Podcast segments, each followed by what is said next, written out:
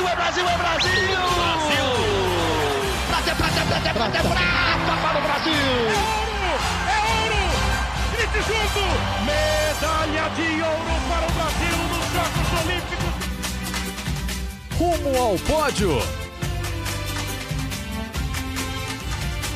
Saudações olímpicas, esse é o Rumo ao Pódio, o podcast de esportes olímpicos da Globo.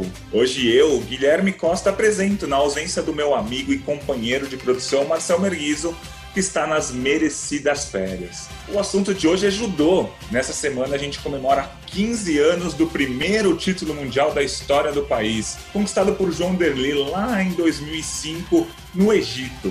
Mas nem tudo é festa, né? A fase do judô brasileiro, como a gente vem falando nessas últimas semanas aqui no podcast, já foi muito melhor. E hoje a gente vai fazer um dossiê de o que aconteceu no judô brasileiro nos últimos 15 anos, desde esse primeiro título mundial, até chegar agora, na reta final da preparação das Olimpíadas de Tóquio 2020, onde o Brasil não tem tanta expectativa de medalhas como tinha nas últimas edições dos Jogos Olímpicos. A tradição de pódio, claro, deve continuar, mas as chances devem ser bem menores do que nos últimos anos e a gente vai avaliar tudo aqui hoje no nosso Rumo ao Pódio. E agora é João Derly no tatame, o Brasil em busca da medalha de ouro. Agora conseguiu, campeão mundial! João Derly do Brasil é campeão mundial de judô!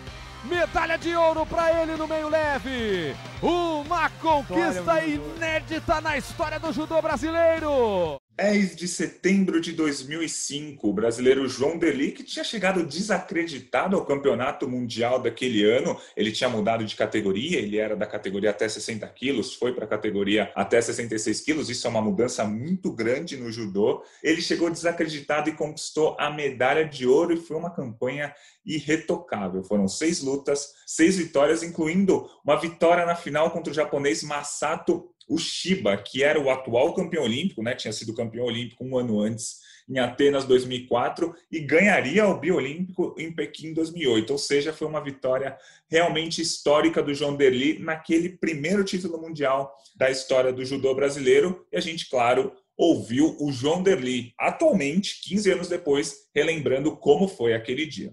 Foi um dia que inesquecível na minha vida.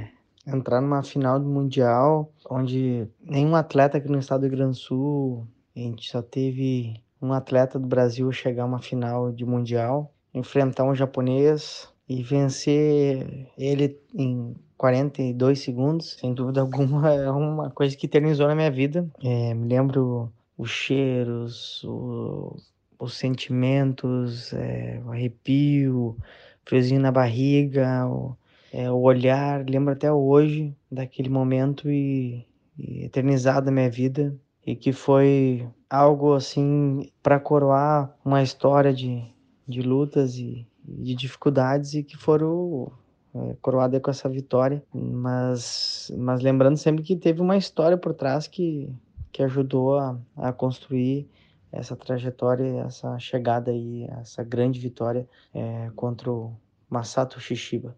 Então, muitos sentimentos cruzados e às vezes até difícil de explicar em palavras, mas é uma alegria quase que inexplicável. O dinheiro do mundo não paga essa alegria e esse sentimento. Olhando para trás, né, a história construída pelo judô brasileiro só fortaleceu para que a gente pudesse chegar a esse momento. Então, foi muito difícil, muito trabalho, muita dificuldade e muito empenho, muita dedicação. Então, ver hoje a construção e a potência que o judô brasileiro está,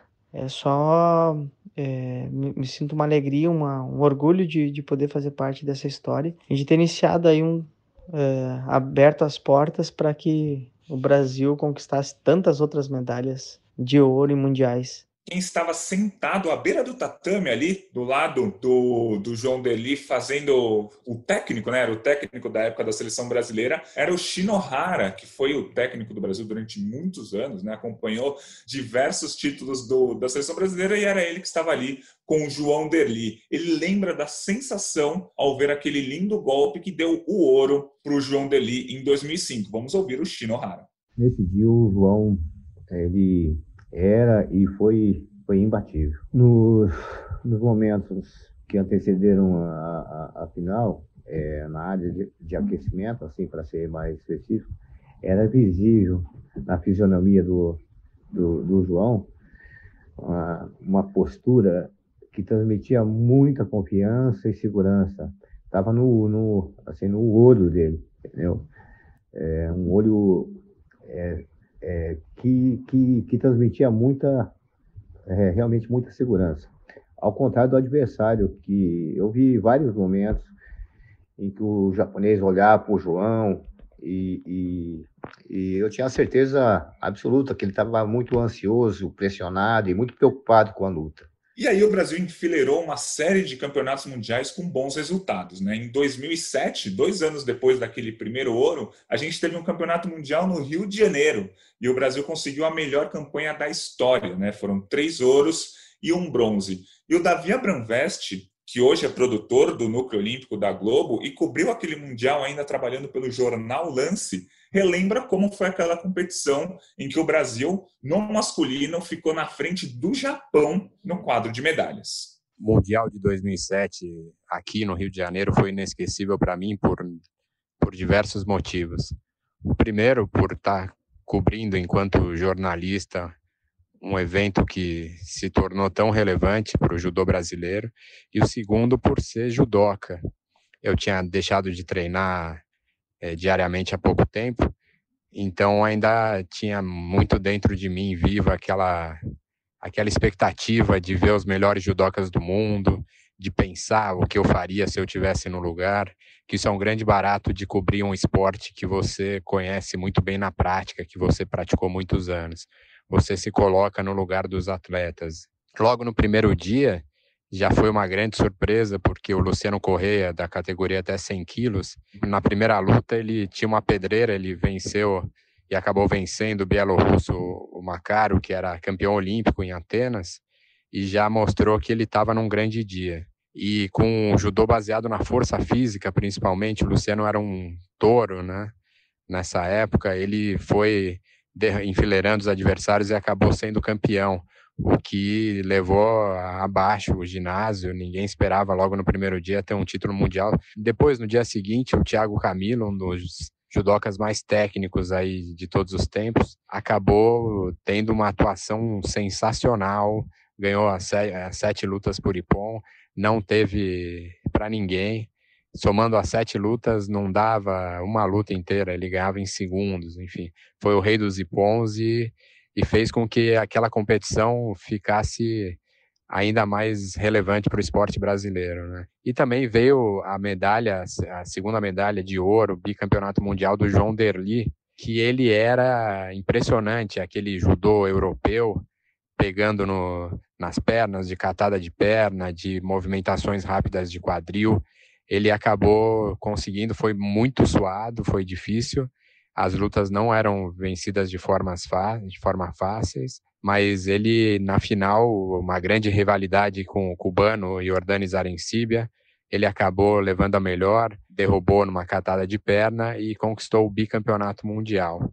O Brasil ainda, a força da seleção masculina era tão grande que ainda teve mais uma disputa de medalha no absoluto com o Daniel Hernandes, e ele acabou ficando em 5º lugar na categoria absoluto, mas também foi importante para a campanha da seleção masculina, que fechou em 1º lugar o quadro de medalhas no masculino, né, com 3 ouros e 1 bronze, e no geral acabou ficando atrás do Japão na competição geral, porque o Japão teve, além dos 3 ouros, teve 2 pratas e 5 bronzes, fechando em 1º lugar no quadro geral. Mas ter vencido dentre os homens foi uma façanha que dificilmente vai ser repetida e que mostrava que naquela época o judô masculino ainda era quem dominava, né?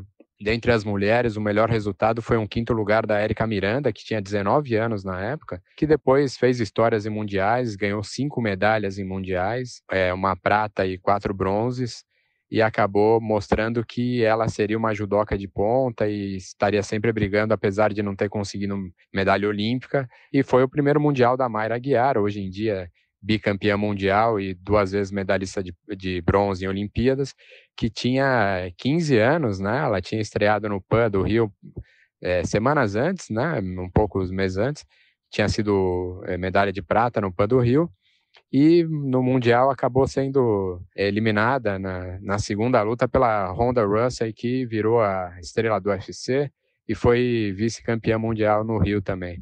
Ah, e lembrando também, a gente não pode esquecer dentre os homens que esse foi o primeiro título do Teddy Riner, que com 19 anos já mostrou que era o cara do peso pesado e foi campeão no Rio. Para muitos, o maior judoca de todos os tempos, tem 10 títulos mundiais, bicampeão olímpico, vai buscar o tricampeonato olímpico em Tóquio. Esse Mundial do Rio foi realmente sensacional. A gente ouviu aí o Davi Abramvest, jornalista hoje da Globo, que na época trabalhava pelo Lance. Ele contou um pouquinho do judô feminino, que saiu sem medalhas naquele Mundial de 2007, mas o objetivo do Brasil naquele ano de 2007 entre as mulheres eram 7 medalhas nos Jogos Pan-Americanos, disputados meses antes, né? Era o começo de uma formação de uma seleção olímpica de judô feminino que viria a conquistar muitas medalhas nos anos seguintes. E a Rosicléia Campos, que era técnica da seleção feminina na época e continua no cargo até hoje, relembra a importância do PAN de 2007 na formação de uma geração que até hoje conquista medalhas para o judô feminino. Os Jogos Pan-Americanos foi um divisor de águas, foi uma criação de identidade, de uma autonomia de voo de judô feminino e, acima de tudo, os holofotes, né, voltaram-se para a equipe, dizendo: nós estamos aqui, somos um time, porque antes não existia o time feminino, existia uma ou outra atleta, como a Edinanci, que é sempre lembrada, e a partir daí virou um time, né? Nós fizemos uma imersão em Cuenca, num centro de treinamento, e de lá saiu uma equipe renovada, uma equipe feminina realmente com vontade de se superar, sem mimimi, que eu falava para elas. E o nosso lema: se nos dão um limão, faremos uma limonada. E dali nós entendemos que a vitória de uma seria multiplicada por 7 e a derrota seria dividida por 7. Então tudo seria melhor. A dor seria menor porque estava dividida e as conquistas seriam multiplicadas. Isso fez com que o judô feminino mudasse um pouco da sua mentalidade, saísse um pouco da caixinha e pensasse grande, pensasse maior. Depois de 2007, vieram as Olimpíadas de 2008 e o Brasil conquistou 3 medalhas, todas de bronze. O resultado foi legal. 3 medalhas foi a melhor campanha desde 1974, né? A melhor campanha em 24 anos. Mas foram 3 medalhas de bronze, né? No Mundial do ano anterior, o Brasil tinha conquistado 3 ouros. Então, assim, o resultado foi ok, mas ficou aquele pingo de decepção por nenhum judoca ter conquistado a medalha de ouro. A gente teve o bronze do Leandro Guilheiro, o bronze do Thiago Camilo, mas a grande novidade foi o bronze da Ketleyn Quadros, a primeira medalha de uma judoca brasileira. De quebra, naquela Olimpíada, ela conquistou a primeira medalha da história de uma mulher brasileira em esportes individuais. O Brasil já tinha medalhas no vôlei de praia, né, que é em duplas, medalhas no vôlei e no basquete, né, que são esportes coletivos, no futebol também já tinha conquistado, mas nenhuma mulher na história do Brasil tinha conquistado uma medalha olímpica em esportes individuais, e a Ketleyn foi a primeira. Ela, na campanha, inclusive, derrotou uma japonesa no caminho até a medalha de bronze. Portanto, aquela Olimpíada de Pequim foi interessante por causa das 3 medalhas. Poderia ter sido melhor, porque o Brasil não conquistou nenhum ouro, mas teve esse simbolismo da primeira medalha da história do Brasil em um esporte individual das mulheres. Depois da Olimpíada de 2008 veio um novo ciclo e começou bem mais ou menos para o Brasil. A seleção não conquistou nenhuma medalha no Campeonato Mundial de 2009, mas a gente já via uma troca de comando no judô brasileiro. Se antes só os homens conquistavam medalhas, né? A gente falou agora há pouco que a primeira medalha olímpica do Brasil para as mulheres foi em 2008, a partir daquele ano ali, 2009, daqueles anos 2009, 2010, uma geração do judô feminino, que seria a maior de todos os tempos, começou a surgir. Então, assim, o judô do Brasil começou a mudar sua cara do masculino para o feminino. Mas o Flávio Canto, que hoje é comentarista e apresentador do Sport TV, fez parte daquela geração do judô masculino que a gente falou agora há pouco, conquistou 3 ouros no Mundial de 2007. Tinham nomes como João Derly, Thiago Camilo, Luciano Correia, que foram campeões mundiais. João Gabriel, que foi medalha de bronze no Campeonato Mundial, o Leandro Guilheiro, que foi bronze em 2 Olimpíadas, o próprio Flávio Canto, né, que ganhou uma medalha de bronze, ele participou daquela geração do judô masculino e conta como foi.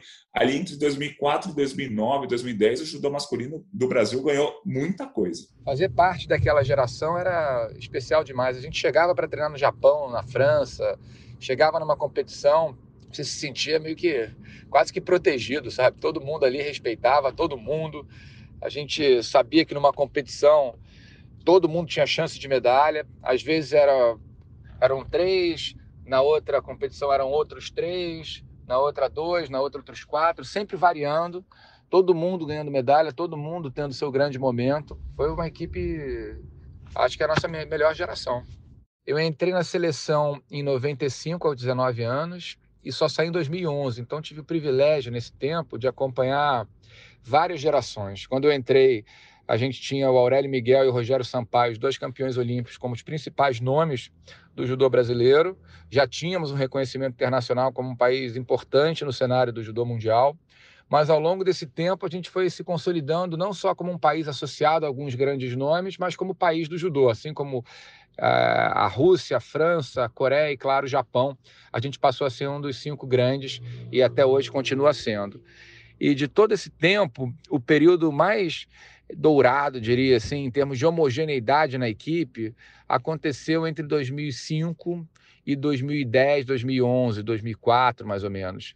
Ali a gente tinha uma equipe que era espetacular. A gente olhava assim, a gente ia competir. Praticamente todo mundo da equipe tinha ou uma medalha mundial, ou uma medalha olímpica, ou as duas. No Mundial de 2010, a Mayra Aguiar conquistou a medalha de prata na categoria até 78 quilos e a Sarah Menezes foi bronze até 48 quilos. Os homens também foram ao pódio. O Leandro Cunha e o Leandro Guilheiro foram prata na categoria até 66, o Leandro Cunha, e até 81, o Leandro Guilheiro. E no Mundial de 2011, o judô feminino comprovou a sua força e foi ao pódio com Mayra Aguiar, com Sarah Menezes e ainda viu uma prata da Rafaela Silva. A partir daquele Campeonato Mundial de 2011, as mulheres nunca mais perderam a primazia no judô brasileiro. Sempre as mulheres conquistaram mais medalhas que os homens a partir daquele Mundial de 2011. Aí veio as Olimpíadas de 2012, o Brasil chegou já como uma das maiores potências do mundo e conquistou 4 medalhas. O ouro da Sarah Menezes e 3 bronzes, Felipe Kitadai, Rafael Silva e Mayra Aguiar. O título da Sarah foi o primeiro da história do judô feminino do Brasil e ficou eternizado na voz do Sérgio Maurício, que narrou no Sport TV e ficou muito marcado porque foi uma narração emocionante daquele que seria o primeiro ouro do Brasil na história das Olimpíadas no judô. Vamos ouvir primeiro relembrar como foi o ouro na narração do Sérgio Maurício e depois uma conversa que eu tive com o Sérgio Maurício nessa semana que ele relembrou como foi narrar aquele título. 18 segundos para a medalha de ouro. É a medalha inédita. É a medalha de ouro do Brasil que vai chegando. Sarah Menezes! Sarah Menezes sensacional! Sarah Menezes sensacional, jogou de Vasari. Ela agora tenta o estrangulamento. Vai acabar. O Brasil vai ser medalha de ouro. O Brasil é medalha de ouro. O Brasil é medalha de ouro. Medalha sensacional, Sarah Menezes. Sarah Menezes conquistou ouro para o Brasil. Oi, Guilherme e amigos ligados no podcast. Primeiro, muito obrigado pelo convite de você me pedir para falar um pouquinho sobre esse momento histórico, nesse ano tão triste para nós, né? Um ano sem Olimpíada, mas rezando aqui para que os Jogos possam acontecer em 2021. Mas esse dia da medalha de ouro da Sarah foi um dia muito legal. Eu vou contar assim rapidamente, porque foi um dia, inclusive, que eu quero contar um pouquinho de bastidores. Eu saí, foi o primeiro dia de competições, né? E eu saí, foi uma segunda-feira, e fui me dirigir para o ginásio. Eu tinha um motorista, o motorista me pegou, passamos na casa da Ana Issa, que hoje é comentarista do canal Combate, mas na época ela foi como produtora lá dos Jogos Olímpicos de Londres, em 2012, e fomos só eu e ela, não tinha nenhum repórter escalado. Quem não se lembra, os direitos para a TV aberta eram da TV Record, da Rede Record, só o Sport TV estava lá, a Globo não podia fazer nada, então a equipe foi muito pequena, muito, muito pequenininha. Nós tínhamos um comentarista no nosso estúdio em Londres e o resto era tudo feito aqui do Brasil. Estavam o Flávio Canto e o Ângelo Paiva, no caso, fazendo isso. O Flávio não tinha credencial, para vocês terem ideia, o Flávio Canto não tinha credencial para estar nos Jogos Olímpicos lá, ele estava fazendo comentários do estúdio. E nesse dia, Ana Issa levou um shampoo. Eu não sei o que aconteceu, que ela botou um shampoo na bolsa. Quando a gente chegou na área de entrada, nós fomos barrados. E o shampoo tinha custado caríssimo. Ela tinha pago em euros. Ela fez um escândalo. O dia começou atravessado, assim, tipo 7h30 da manhã. Bom, sentei lá e começamos a fazer a transmissão. Eu me lembro que as duas primeiras lutas... A primeira, ela venceu, acho que rapidamente, uma atleta do Vietnã, se eu não me engano. Depois ela pegou a francesa, né? A francesa foi luta dura. Faltando 18 segundos, a francesa estava na frente. Aí ela acabou revirando. Depois pegou a chinesa e aí fomos almoçar. Quando a gente foi almoçar, ela tinha acabado... Inclusive, a luta dela tinha sido a última, né? Contra essa chinesa. E ela descia. Ela estava sentada com a Rosicléia. A Rosicléia é uma pessoa muito vibrante, né? Ela tem, assim, uma vibração muito grande, um entusiasmo muito grande. Eu passei pelas duas. Eu me lembro que eu me agachei, assim. Eu tinha descido da minha posição de imprensa. Eu passava exatamente por trás, onde os atletas saíam. Então, eu tinha ali contato direto.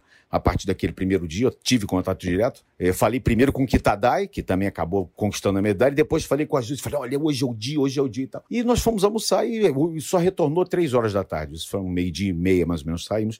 Quando voltou 3h da tarde, ela fez uma luta contra... Eu não estou me lembrando agora qual foi a adversária, mas foi uma luta muito dura, muito dura. E aí depois ela pegou a belga, a Van Sik, né? Que era uma super adversária, né? Agora, a sorte é que a japonesa tinha saído, a Fumiko tinha saído, ela tinha perdido e ela tinha 4 derrotas para essa japonesa. Acho que mentalmente foi muito bom para ela ver a japonesa fora. Aí quando ela pegou a rumena no final, né? Aí ela Dimitru, ela realmente fez uma luta espetacular, e aquela medalha de ouro é uma lembrança muito grande, me aproximou dela, eu passei a ser amigo da Sarah, eu já conhecia a Sarah desde 2005, quando eu narrei uma luta dela de campeonato brasileiro, no Sport TV, quer dizer, eu já conhecia a trajetória dela há 7 anos, ninguém esperava nada, eu acho, porque pelos resultados que ela vinha tendo, não eram resultados tão, assim, digamos, convincentes, né? Mas tinha lutado, inclusive, com a japonesa, tinha perdido 4 vezes, mas ela, o judô é isso, né? O judô, o cara tá naquele dia, a pessoa tá naquele dia, e eu tive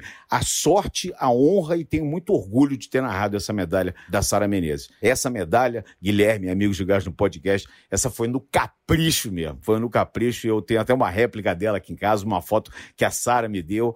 Nós nos tornamos, como eu disse, amigos por causa dessa situação maravilhosa, desse evento que nos aproximou, né? O esporte aproxima as pessoas. Eu daqui mando um beijão para a Sarah, piauiense, que conquistou a primeira medalha no judô feminino, a primeira medalha de ouro. Um grande abraço para vocês e muito obrigado por me dar essa oportunidade de contar essa pequena história e participar aqui com vocês. O ápice do judô feminino do Brasil veio em 2013, na realização de mais um campeonato mundial no Rio de Janeiro, mas dessa vez no Maracanãzinho, né? O de 2007 tinha sido na Barra da Tijuca, o de 2013 no Maracanãzinho, e o Brasil conquistou 6 medalhas no feminino, 6 medalhas ao todo, 4 no feminino, 1 no masculino, além da competição por equipes feminina, ou seja, as mulheres saíram com 5 medalhas, algo histórico. O Rafael Andriolo, que é o editor de Olímpicos do GE. Globo atual e também faz parte da coordenação do Núcleo Olímpico para as produções de TV, ele cobriu aquele Mundial de 2013 e relembra como a Anitta, isso mesmo, a Anitta, lá em 2013, ainda no começo da carreira, entrou na pauta da competição e transformou aquele Mundial no show das poderosas. O Andriolo vai contar. Eu cobri os mundiais de 2007 e 2013, os dois foram no Rio, e de 2014, que foi na Rússia. O Mundial de 2013 foi um Mundial histórico, a gente vai falar um pouquinho sobre ele, mas vamos voltar um pouquinho, porque assim como o Brasil teve uma geração brilhante no masculino, com o João Derly, Thiago Camilo, Leandro Guilheiro, Flávio Canto, Luciano Correia, o Mundial de 2013 foi o auge de uma geração de ouro do judô feminino brasileiro. E nada melhor para embalar esse Mundial do que o show das poderosas da Anitta. É, isso mesmo, mas o que a Anitta tem a ver com o judô? O que isso tem a ver? Porque a Anitta, naquela época, ela ainda estava começando a estourar, não era isso tudo que a Anitta é hoje, ela fez um mini show na cerimônia de abertura no Maracanãzinho e ainda cantou o hino nacional. E era mais ou menos um prenúncio, porque assim, as mulheres do Brasil brilharam nesse Mundial. No total, o Brasil teve 6 medalhas no individual e ainda teve a prata na equipe, da equipe feminina. Só dessas 6 medalhas, 5 foram de mulheres. Foi um ouro da Rafaela, 2 pratas da Erika e da Maria Suelen e 2 bronzes da Sarah e da Mayra, sem contar, claro, a prata da equipe feminina que perdeu para o Japão na final.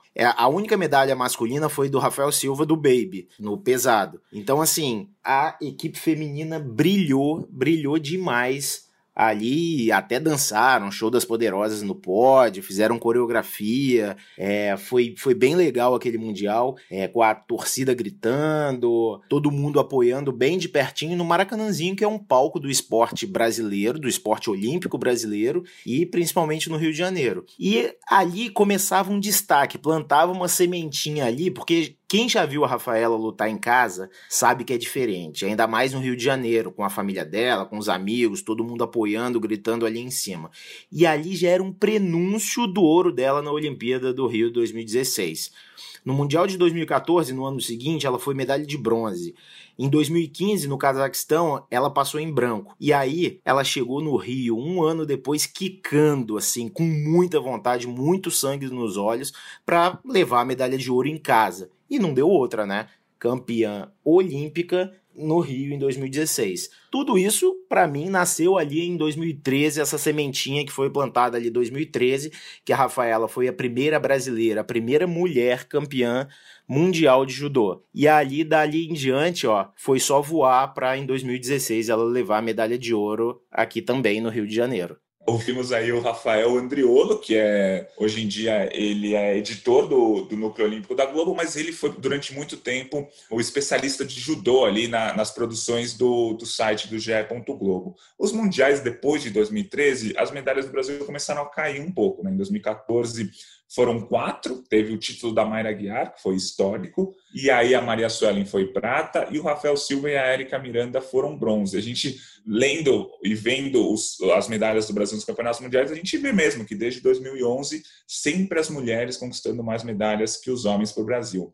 O Mundial de 2015 tivemos 2 medalhas de bronze, a Erika Miranda e o Vitor Penalber, aí chegou a tão esperada Olimpíada de 2016, e o Brasil conquistou o ouro com a Rafaela Silva e o bronze com o Rafael Silva e a Mayra Aguiar. Em 9 segundos, Aurélio Miguel em 88, Rogério Sampaio em 92, Sarah Menezes em 2012, em 2016, 5, 4, 3, para a luta, para o cronômetro, para a contagem. Para a contagem, mas o ginásio já vibra, a Arena Carioca 2 vibra. Vem aí a primeira medalha, ela tomou uma pancada na boca, que concentração, ela não abre um sorriso, vai pra luta, 1-0, é ouro, grite junto, medalha de ouro para o Brasil nos Jogos Olímpicos do Rio de Janeiro. Acabou a Olimpíada de 2016 e mais um ciclo se iniciava no judô. O judô sempre foi conhecido como o carro-chefe da delegação brasileira, né? O Comitê Olímpico do Brasil sempre aponta o judô como principal esporte para trazer medalhas para o Brasil, e o judô tem trazido, né, desde 1984, traz pelo menos uma, foram 3 em 84, 1 em 88, 1 em 92, 2 em 96, 2 em 2000, 2 em 2004, 3 em 2008, 4 em 2012 e 3 em 2016. A gente está na expectativa aqui, acompanhando a preparação do Brasil para a Olimpíada de Tóquio, que ia ser em 2020, claro, e foi transferida para 2021. O primeiro mundial desse ciclo olímpico, em 2017, foi muito bom para o Brasil. O Brasil conquistou 5 medalhas, uma prata com Davi Moura, bronze com a Erika Miranda, com o Rafael Silva, bronze também com a equipe brasileira e, claro, o título histórico da Mayra Aguiar, que conquistou o bicampeonato mundial. A Mayra Aguiar, portanto, é a única brasileira mulher, né, bicampeã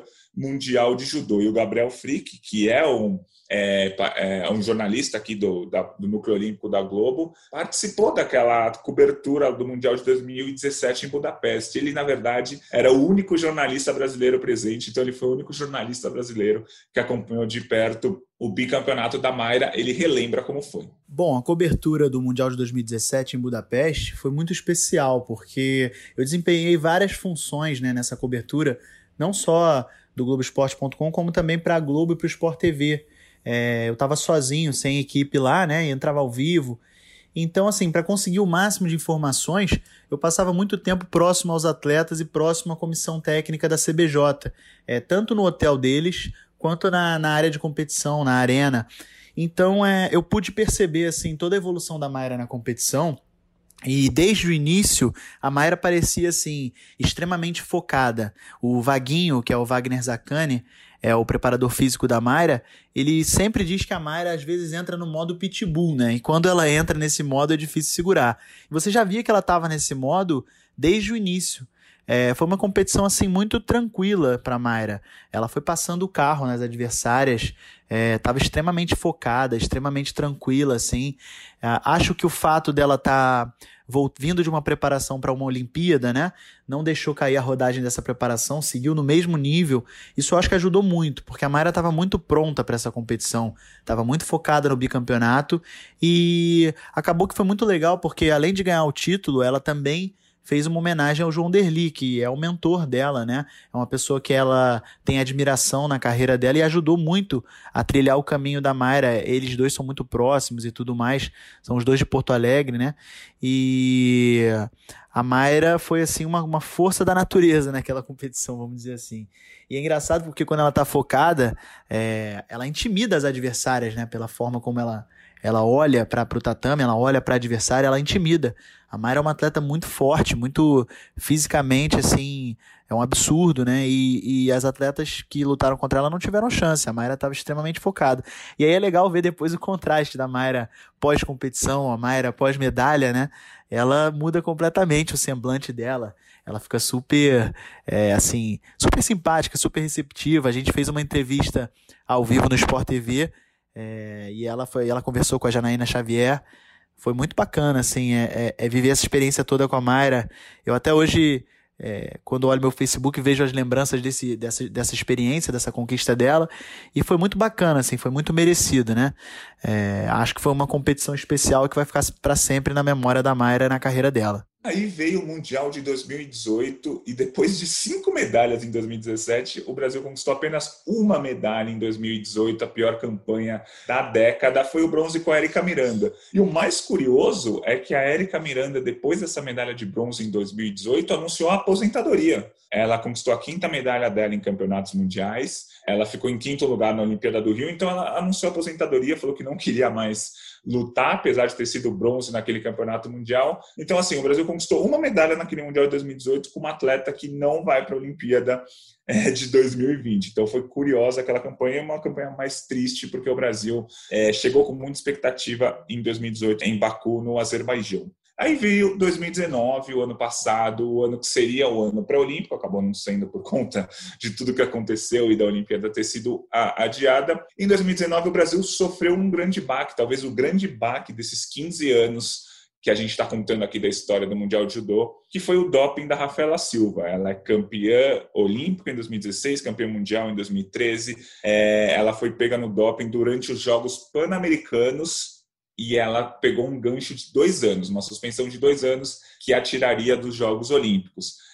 A defesa dela recorreu, o caso está tramitando na Corte Arbitral do Esporte, então a gente não sabe nesse momento se a Rafaela Silva poderá disputar ou não os Jogos Olímpicos de Tóquio. Ela é o grande nome do judô brasileiro, né? Foi a atual campeã olímpica, tem toda uma história envolvida, uma história maravilhosa de vida envolvida, mas ela acabou sendo pega no doping com uma substância que não necessariamente a ajudaria a competir, né? Foi mais um doping negligente, né, que a gente fala. Ela ingeriu uma substância que não poderia ter sido ingerida, do que um doping para ser mau caráter mesmo, para tentar ganhar algo com isso. Mas negligência também é doping. Quando você é negligente, toma alguma coisa para o seu corpo, ingere alguma coisa no seu corpo que não deve ser ingerida pelo código antidoping, você infelizmente é punido. Então, neste momento, a Rafaela Silva estaria fora da Olimpíada de Tóquio, mas a defesa dela, né, os advogados dela recorreram no CAS, e a gente vai ter um julgamento nesse segundo semestre ainda para a gente saber se a Rafaela poderá participar da Olimpíada. Porque a campanha brasileira do judô na Olimpíada vai girar muito em torno da Rafaela Silva participar ou não. Tanto que no Mundial de 2019, que a Rafaela Silva ainda conseguiu participar e testou negativo para doping lá, é sempre bom falar, o Brasil conquistou 3 medalhas. O bronze da Mayra Aguiar, né? A Mayra Aguiar acho que foi o nome que eu mais falei hoje aqui, porque ela tem 6 medalhas em campeonatos mundiais e 2 medalhas olímpicas. Então, toda a lista de medalhas que a gente traz tem a Mayra Aguiar. Então, no Mundial de 2019, a Mayra Aguiar foi bronze, A Rafaela Silva foi bronze no individual e a Rafaela Silva foi o grande nome da equipe brasileira que conquistou a medalha de bronze por equipes. Então, assim, a gente vê a importância da Rafaela, né? Ela ganha uma medalha individual, pode ganhar uma medalha olímpica individual e ainda é o principal nome de uma equipe brasileira que pode conquistar uma medalha olímpica. Então, gira muito em torno do que vai acontecer com a Rafaela, a campanha brasileira na Olimpíada do ano que vem. A Rosicléia, que falou sobre o Mundial, sobre os Jogos Pan-Americanos de 2007, a Rosicléia hoje é a coordenadora da seleção feminina de judô, ela contou um pouquinho de quais as chances, né, que ela acredita as principais chances do Brasil para a Olimpíada de Tóquio. Vamos ouvir a Rosicléia. Nossas expectativas para Tóquio são as melhores possíveis. Estamos trabalhando e muito preocupados com esse novo momento. Os atletas estão treinando em outro país. Saímos do Brasil exatamente para dar essa condição de preparação focada totalmente nos Jogos Olímpicos. Tenho certeza que estamos fazendo o trabalho de casa, o dever de casa, e como o judô tem a tradição de trazer medalha, para essa Olimpíada não vai ser diferente. O judô feminino, já a partir de 2008, também pegou essa responsabilidade para si, sendo que nos dois Jogos Olímpicos seguintes tivemos duas medalhas de ouro, estamos falando de Sarah e de Rafaela, então a responsabilidade só aumenta. Não temos medo dessa responsabilidade, sabemos do quanto importante é isso para o nosso esporte, né? Porque o quadro de medalhas ele é único e com uma responsabilidade dividida ainda mais, porque temos ainda o campeonato olímpico por equipes. Então é mais uma medalha em jogo e é misto e o judô feminino estará presente nessa conquista. Sobre a Rafaela, sobre o julgamento, estamos todos bastante otimistas, entendemos, e uma opinião pessoal, que foi exagerada a pena dela. Penso que eu conheço a Rafaela muito bem, há muitos anos convivemos, e a Rafaela é o tipo de atleta que não toma nem remédio para dor de cabeça, não toma nada. A gente aqui no Rumo ao Pódio hoje está fazendo um grande dossiê, né, do que aconteceu nos últimos 15 anos do judô brasileiro, porque nessa semana a gente está comemorando 15 anos do primeiro título mundial de judô conquistado por João Derly lá em 2005. A gente ouviu agora a Rosicléia falando das chances do judô feminino para Tóquio, mas o judô masculino não está muito bem. Nos últimos dois campeonatos mundiais, o judô masculino passou em branco, conforme a gente falou a lista de medalhas. Mundial 2018, o Brasil conquistou só um bronze com a Erika Miranda. Mundial 2019, o Brasil conquistou bronze com a Rafaela Silva, com a Mayra Aguiar e a equipe brasileira. Portanto, nenhuma medalha individual para os homens nos últimos dois campeonatos mundiais. E o Brasil vive uma mescla de gerações, né? A gente teve, como o Flávio Canto contou agora há pouco aqui no Rumo ao Pódio, uma geração de ouro ali no fim da década passada, né, entre 2007 e 2012, uma geração de João Derly, Luciano Correia, Thiago Camilo, Leandro Guilheiro, o próprio Flávio Canto, e agora o Brasil vive uma mescla ali. Acho que o principal nome da seleção brasileira é o Rafael Silva, tem duas medalhas olímpicas, pode chegar com chances reais de medalha na Olimpíada do ano que vem, ele é do peso pesado e ainda tem uma briga interna entre ele e o Davi Moura para ver quem vai se classificar para a Olimpíada. Cada categoria só pode ter um judoca por país. O Rafael Silva e o Davi Moura brigam para ver quem será o representante do Brasil no peso pesado. Mas o judô masculino vive talvez a pior fase em termos de resultados desde 1984. Ou seja, são 35 anos aí. E dentre esse período de 35 anos, a fase mais seca, assim, digamos assim, do Brasil está sendo agora. O Neil Wilson, que é o coordenador da seleção brasileira, falou um pouquinho das chances do Brasil para Tóquio 2021. Vamos ouvi-lo. Eu acredito ser prematuro a gente falar em expectativa de medalha, quantas medalhas, etc., até por conta da gente ver como cada atleta vai reagir pós-pandemia, com as possibilidades de competições que devam acontecer até os Jogos Olímpicos, de ranqueamento. E aí a gente pode, porque alguns atletas podem se adaptar melhores, outros demorarem mais para se adaptarem a esse retorno, e isso pode modificar. Isso não é só em relação ao Brasil, mas principalmente em relação aos outros países, porque pode haver um desequilíbrio, alguns países estão voltando mais cedo, outros ainda não voltaram, as competições a gente ainda não sabe se vai conseguir concretizar ou não, então tudo isso acaba influenciando numa boa performance da equipe do Brasil nos Jogos Olímpicos. Porém, eu sou bastante confiante, eu acredito que a gente tenha equipe para manter a tradição do judô brasileiro, de estar brigando por alguns pódios. Eu sempre digo que a gente, para chegar a 3, 4 medalhas, a gente precisa ter 5, 6 candidatos ao pódio para poder chegar a esse número. E eu acredito que esse um ano que a gente ganhou de tempo para uma equipe do Brasil, que é uma equipe jovem, que vai chegar nos Jogos Olímpicos, uma equipe bastante renovada, com vários atletas sem nunca ter participado de Jogos Olímpicos, foi um ganho, foi um ganho. Eu acho que a gente sai, se as competições retornarem, a equipe chega mais forte nos Jogos Olímpicos, podendo fazer um bom resultado.